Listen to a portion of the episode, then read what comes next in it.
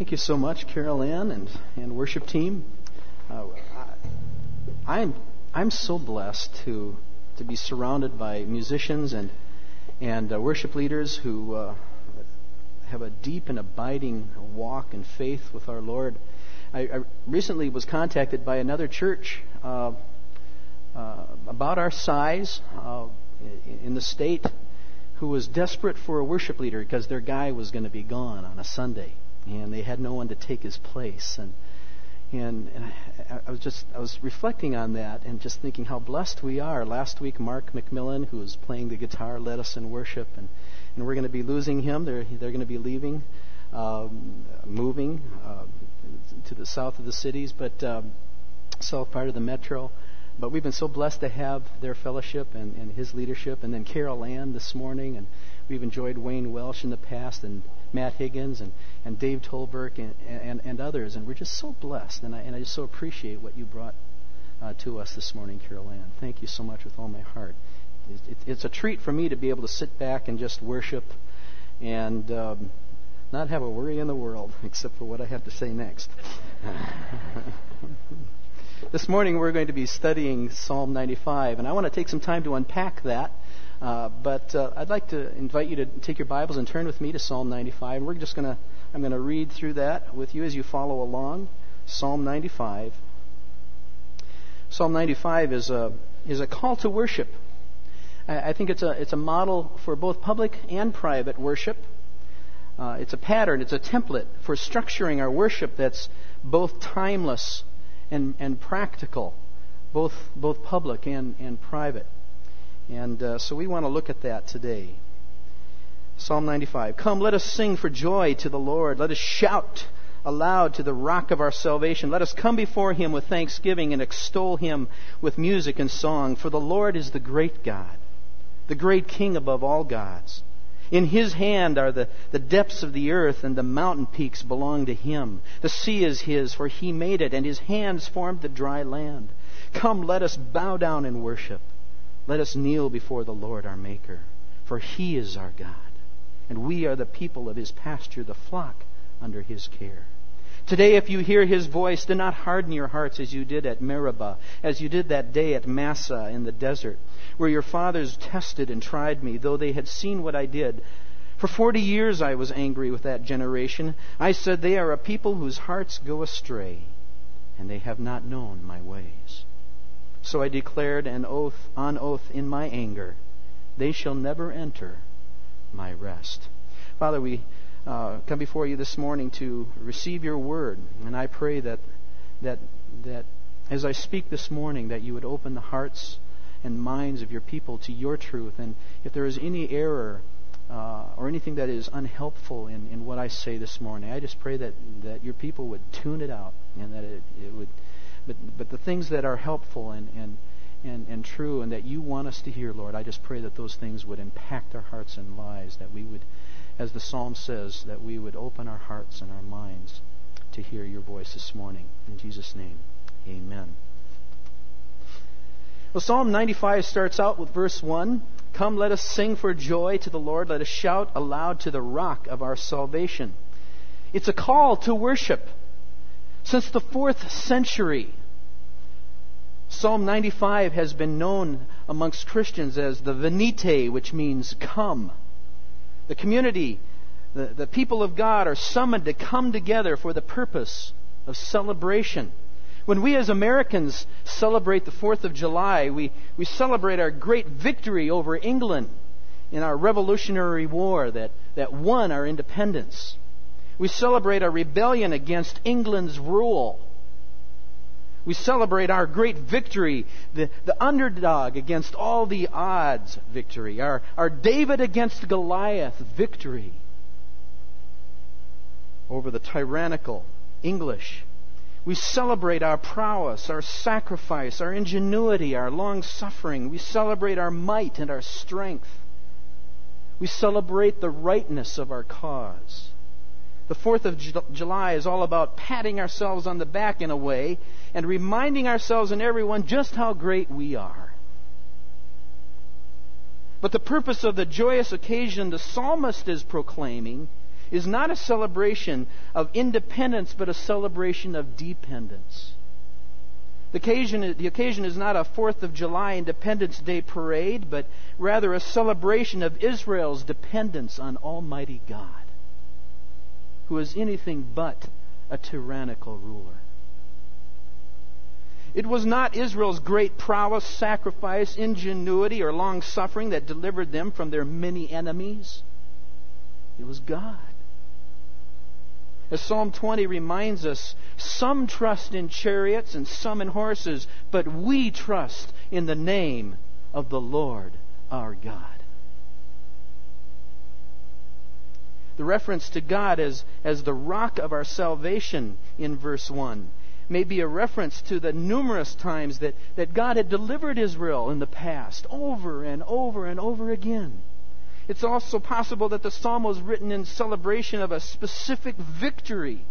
Perhaps the time the, the, the great, massive Assyrian army that had swept through all, all the ancient Near East was at the, the gates of Jerusalem and had been defeated and, and, and, and fled. And it was a great story of God's miraculous intervention. Maybe the psalm was written in celebration of that event.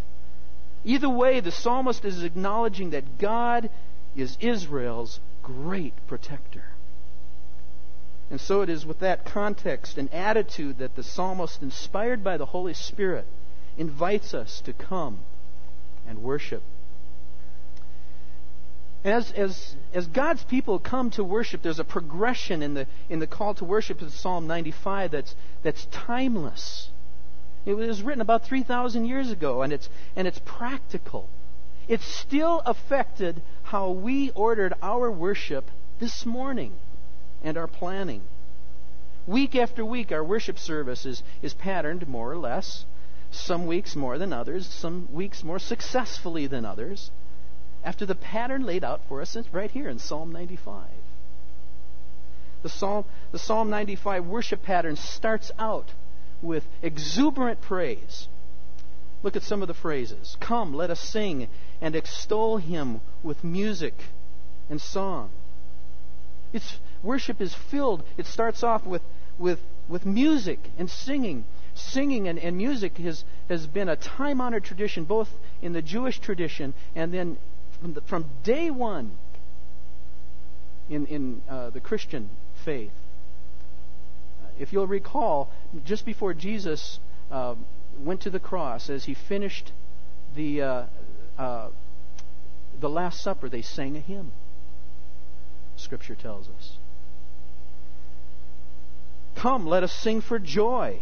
It's celebratory. It's a holy party. Let us shout. It's loud. To the rock of our salvation. It's God focused and Christ centered.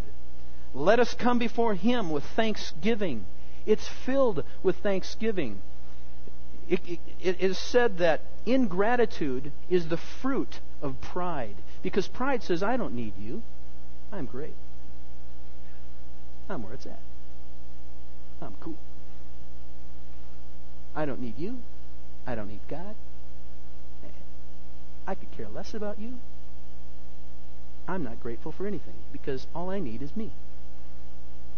Ingratitude is the antithesis of worship, and it's the fruit of pride. And so the psalmist says, Come, let us come before him with thanksgiving because we are acknowledging that we are not sufficient in ourselves. We are not the end of all, that we are weak and we are vulnerable and we need our Creator God. Praise and celebration is designed to focus on God instead of ourselves.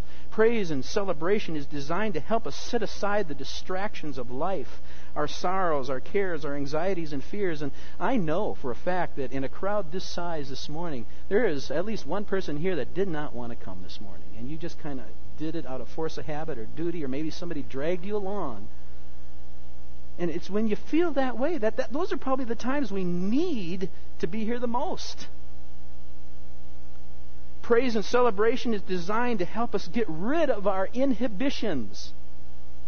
How many of you this morning had a hard time bringing your hands together, or raising your hands, and you find yourself, even as adults, you know, we talk about teenagers being uh, uh, peer pressured and peer conscious. And, you know, I, I, quite frankly, I, I don't find that unique to teenagers. We're all that way. And, and praise, celebratory praise and worship helps us, hopefully, to uh, lay aside our inhibitions. Praise and worship is, is designed to encourage us as well as we worship and praise God. Praise and celebration is designed to help us cut loose and let off steam.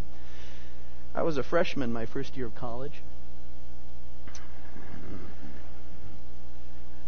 And uh, I, I attended Michigan State University.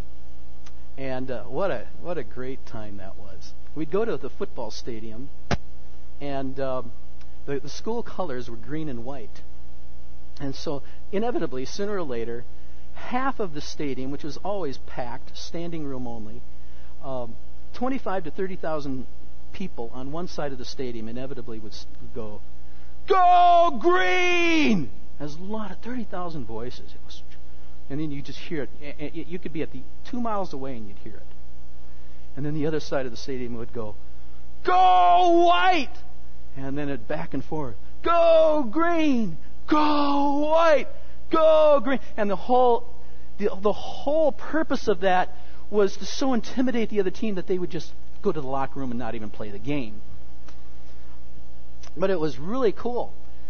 And um, a lot, just a lot of fun. And I re- often reflected back on that experience, wishing that Christians could get so excited about Jesus. And then came the Promise Keeper events. How many of you guys went to a Promise Keeper event at, at some point? Stadiums filled with 50,000 to 60,000 guys. I, I went to three specifically Boulder, Colorado, RFK Stadium near Washington, D.C., and Three Rivers Stadium uh, in Pittsburgh.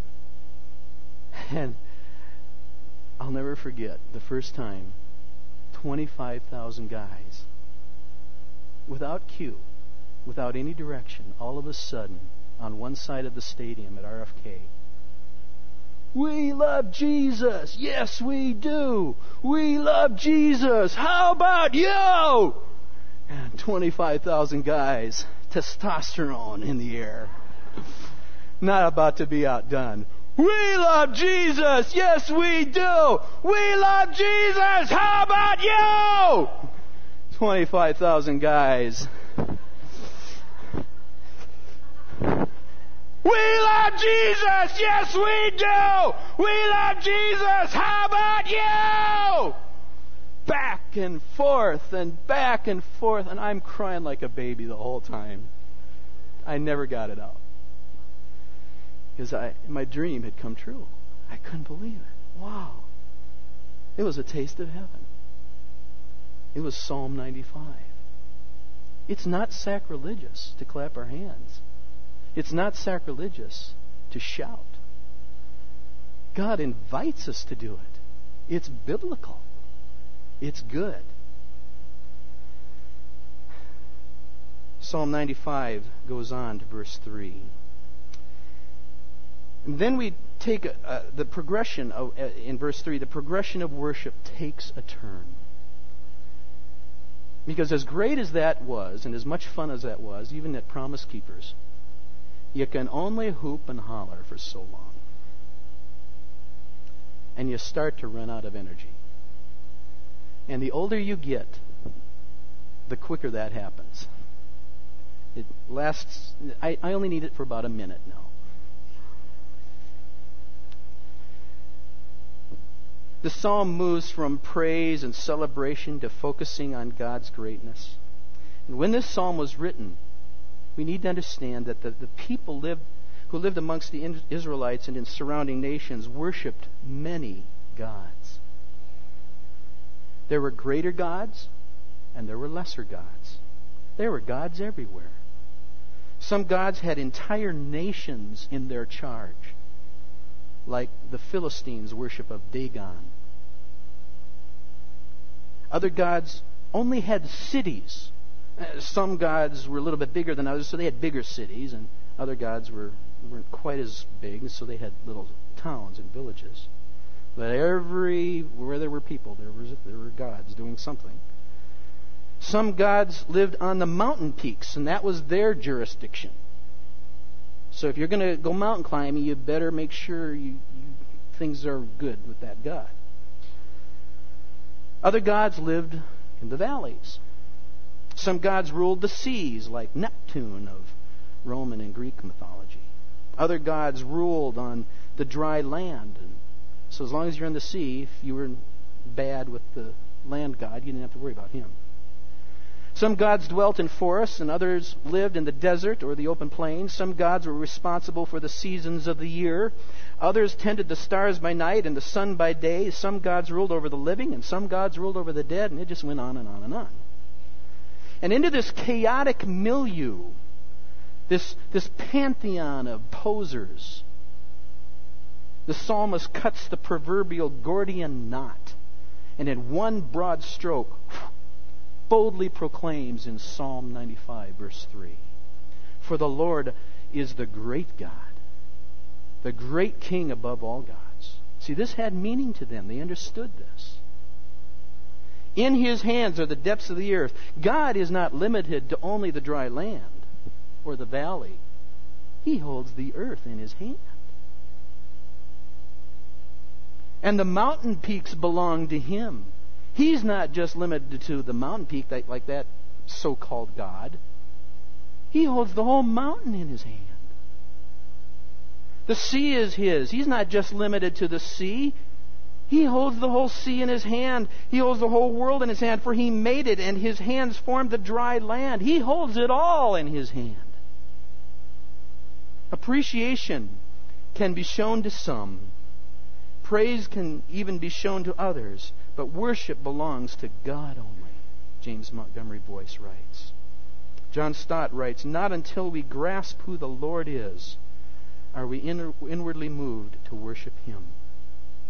So we focus on God's greatness by the songs we sing, the reading of Scripture, and life stories that, that give testimony to how we see God at work in our lives each week. This morning, Carol Ann selected several songs that proclaimed God's greatness. We sang, God is great. God is great, and his praise fills the earth, fills the heavens, and your name will be praised through all the world. Holy is the Lord, the whole earth sings. And then she went on to, You are good. Lord, you are good, and your mercy endures forever. We worship you. Hallelujah. Hallelujah. Praise Adonai, who is like him, the lion and the lamb. Seated on the throne, mountains bow down, every ocean roars, the Lord of hosts. As we focused on God's greatness and praised and worshiped him. And then Carol Ann read from, uh, had the team read from Isaiah 40, 26 to 31.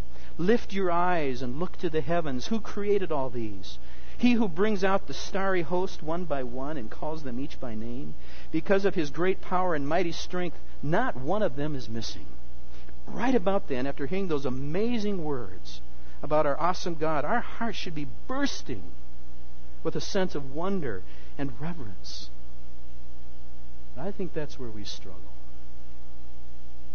As Tom Kraeuter writes in his book, Becoming a True Worshiper, here's a regrettable fact in our society, once we've done something once or twice, it becomes old hat to us. Our usual reaction today to practically anything in life is been there, done that. We're always looking for a product that is new and improved. Last year's model is not good enough for us. Too often we're bored unless we have something brand new with the latest bells and whistles.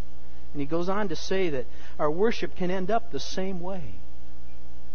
We get comfortable with the way we do things around here, and in the process, easily lose that sense of awe and reverence in the presence of God. Isaiah 40? Oh, I've heard that one before. I know that one. Been there, done that. And we find ourselves rehearsing our plans for the afternoon. Ever been there? Ever done that? But think about what Isaiah 40 is saying. Lift your eyes and look to the heavens. Who created all these? He who brings out the starry host one by one, and calls them each by name. Because of his great power and mighty strength, not one of them is missing. Look at these facts about our universe. Let's put this in perspective. Our galaxy, did you know it's 100,000 light years in diameter? For the, those of you that are really astute, that is 587,000 trillion miles. Boy, you are going to impress your friends this weekend. There are estimated just in our galaxy to be 100 billion stars, of which our sun is just one. Now, astronomers estimate that there are about 1 million or more galaxies. That's trillions of stars trillions of stars. We toss that, wor- that word around as if we knew what it really meant. Have you ever counted to a trillion? Have you? I haven't. We're going to try something this morning. We're going to try to count to a trillion. If I had a metronome, I would set it on 60, one beat per second and then we would start counting. But so we'll just have to approximate what one beat per second is. And so all together, on the count of three, we'll start counting um, together. Okay? So, are you ready? And I'll kind of direct you like this, right? One, two, three. One, two, three, four, five. Just a minute. Just a minute. Just a minute. That's going to take too long. I'm going to help you out. We're going to jump ahead. Okay? We're going to jump to 1,500,523, and let's take it from there. Okay? 1,500,523, 1,500,524, 1,500,525, 1,500,000. You're not with me. You see my point? Maybe you were making progress, but I can't do it. We immediately fell behind. And I'll tell you what, at least we tried, but for the sake of convent, uh, conversation, let's say we could do it. Let's say we could succeed in counting to a trillion. How long do you think it would take us to do that? Because I have to wrap it up here pretty quick. How long do you think it would take you to t- count to a trillion? Any guesses? Don't be shy. Huh? A trillion seconds. That's good. That's good. Wise guy. Okay. All right. Anybody else? How long? Give me a guess. Okay, I see that hand over there. An hour. Good guess. What? Did somebody say a year? Not long enough. Try again your whole life? We're going to put the answer on the screen right now.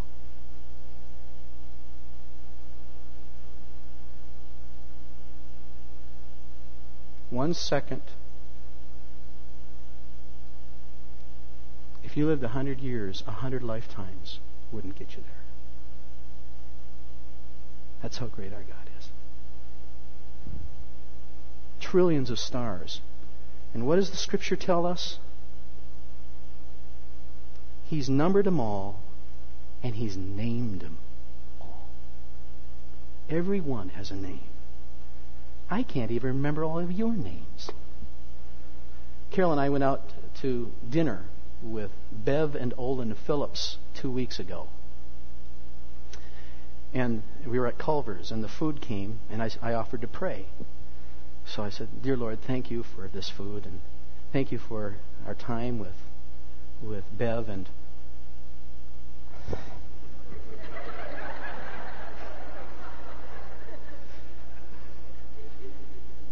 and I knew I was I was had. And so I just blurted out Bob.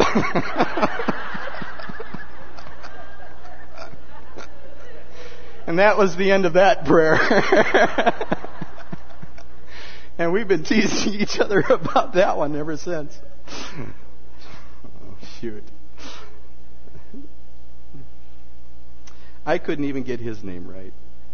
Not only does our great God number and name the stars, all of which He created, He knows your name. And He has counted every hair on your head. And that's easier for some than others, but our view of God is so small. But when we begin to grasp His greatness, our only reaction is awe. And I want to worship a God like that. And there can be only one reaction when we really understand who God is. Begin to even a piece of who God is. And that's reverence and intimacy. Psalm 95, verse 6. Come, let us bow down in worship. Let us kneel before the Lord our Maker, for he is our God, and we are the people of his pasture, the flock under his care. You see the progression? We've started off with excitement and celebratory praise and worship, and we've gradually moved to reverence and awe and intimacy. The Hebrew word for bow is prostrate. Prostrate. prostrate oneself flat. I knew I was going to do that. prostrate oneself flat. oh, Lord, keep us focused, Lord. Flat on your face flat on the ground. And while we don't quite achieve that on Sunday morning, the point is deep reverence, deep reverence, reverence and intimacy, humility before our God. That is what the psalmist is saying. God is not impersonal, distant, uncaring, and far removed. On the contrary, He's our shepherd and we are His people. We matter to Him and He desires to care for us. And when you think of how great He is and that He cares about me, it just overwhelms me. We enjoy the intimacy of a personal interaction, interaction with our Creator God who loves us, cares about us, and cares for us. And so this morning, as we worshiped, we responded to the call to worship, entered God's presence as a congregation with joyful celebration. We focused on God's greatness. We moved from praise and celebration to reverence and intimacy. And after Carol Ann or, and the team read Isaiah 40, we sang, He knows my name. And it's a song with a beautiful melody that it's both reverent and wonderfully intimate. And it was only then that we brought our requests before God as in our pastoral prayer. I believe that Psalm 95 is not merely an outline for our Sunday worship services, however, but just as importantly, Psalm 95 is an outline for practicing God's presence in our lives every day of the week. When we're walking with God daily, seeking to be a man or a woman after God's own heart, Sunday worship is just a, a highlight in a process. On one hand, Sunday worship is the encouragement and refueling that we need after a, a, a week of life in the trenches because life's hard. On the other hand, it's the instruction and strengthening that we need to do the battle for yet another week to come. For the man or the woman whose heart is far from God, Sunday worship is an interruption. It's boring and it's irrelevant. What a tragedy. Listen to how the psalm ends. Today, if you hear his voice, do not harden your hearts as you did at Meribah and as you did that day at Massah in the desert, where your fathers tested and tried me, though they had seen what I did. For forty years I was angry with that generation, and I said, They are a people whose hearts go astray, and they have not known my ways. So I declared an oath in my anger, They shall never enter my rest. Massah and Meribah are symbols of hard heartedness.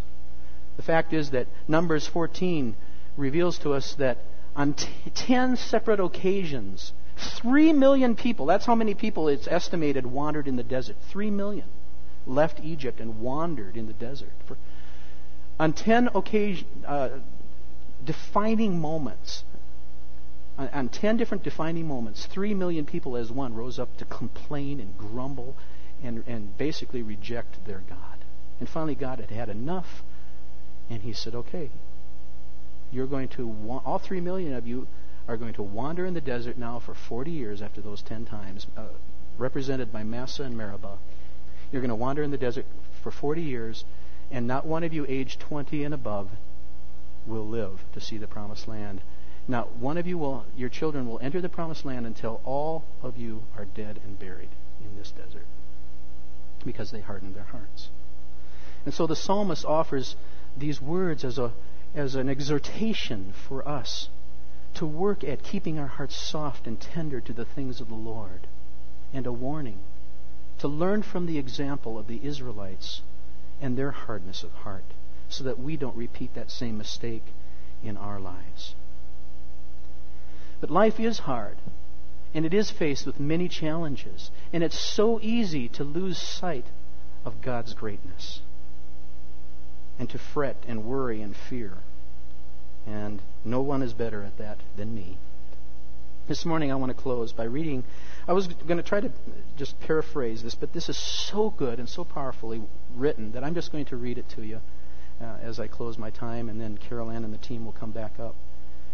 Um, but this is in a book that I've been reading during my quiet time during the last month by Mark Buchanan called The Rest of God. And he has a, a powerful insight about practicing the sovereignty of God in our lives, the bigness of God in our lives.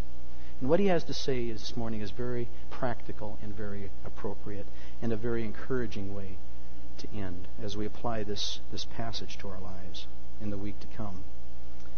Peter, who is boastful and bullheaded, given to brags and bully rags, he promised great feats committed great blunders, and then slunk away in defeat. He crowed with cocky self admiration. Isn't that good? He crowed with cocky self admiration. This guy's good. And then, hearing the cock crow, wept with shameful humiliation. But eventually he got it right. And his secret, as far as he had one, was that he had learned to practice the sovereignty of God. Acts 3 to 4, for instance. Peter and John perform a miracle in Jerusalem, and then Peter seizes the opportunity to preach one of his shoot from the hip, come to Jesus sermons. This lands them in trouble with the law, the Jewish high council known as the Sanhedrin. Peter seizes that opportunity to preach at them. To preach at them. They are astonished at his courage he is one who speaks with authority, but they order him and John to shut up about Jesus anyway, to know, to speak no longer to anyone in his name. Imagine that. A rather comprehensive prohibition. They threaten Peter and John with dire consequences if they persist. The Peter we knew before would have folded long before this point. He would have wormed his way out, found some escape hatch, and slipped through it. Peter we meet now is emboldened by each fresh challenge. The Sanhedrin note this. When they saw the courage of Peter and John and realized that they were unschooled, ordinary men, they were astonished and they took note that these men had been with Jesus. Confidence in ourselves, our educations, our pedigrees, and our abilities is pathetic. But confidence in Jesus Christ, which comes only by walking with Him, is astonishing. Peter has quit the one and perfected the other.